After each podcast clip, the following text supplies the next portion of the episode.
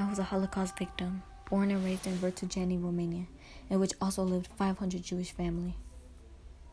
I was the youngest of the three siblings who was born to a Jewish family. My father was a butcher who would always prepare meat for my whole family.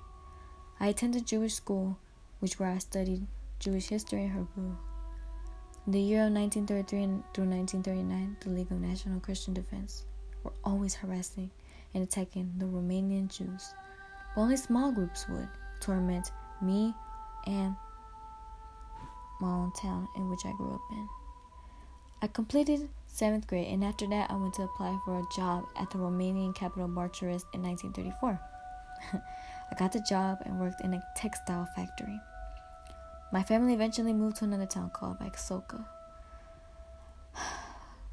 I went to visit my parents in the year 1940, but at that time, it was a really bad time for me to come. The Soviets were already occupying Bessarabia, then the Germans occupied that area as well. And the soldiers began to slaughter the Jews. It was like a living nightmare, a nightmare nobody would want to have.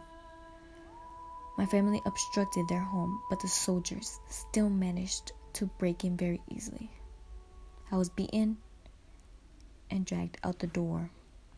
Then the most horrific thing that a person could ever experience, that only I experienced. I was oh, shot, shot through the neck, and I collapsed on the floor. Luckily, I was only unconscious and was so strong, so strong, I was able to trick the soldiers. The soldiers came to me and checked to see if I were to still be alive.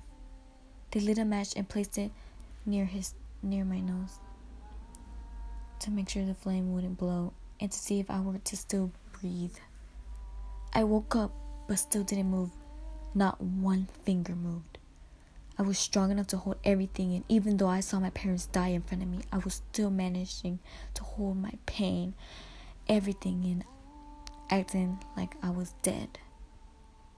I acted dead so the soldiers wouldn't proceed to kill me again or even try to. The soldiers placed rocks on me and walked away like if nothing happened. They have no heart or soul.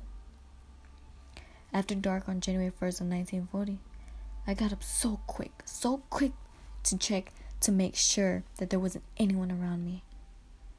And then I ran through the woods. I saw sunlight in the woods, and I ran to the nearest town. But I can't remember what day it was, nor month. But at the town I ran to, I thought I made it safe.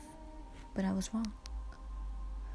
The Germans had invaded the whole town already and began to deport everybody, including me. I was forced into a labor camp, thinking it was the end of me. Years of staying in that awful camp. The Red Army took over the camp. It was the Revolutionary Communist Group from the Soviet Russia. When they took over the camp, they freed everybody in the camp, including me and other prisoners from other camps. This time in my life, I finally felt free, free as all Jews should be. I was able to live freely for the rest of my life without any trouble or nothing and I was finally at peace.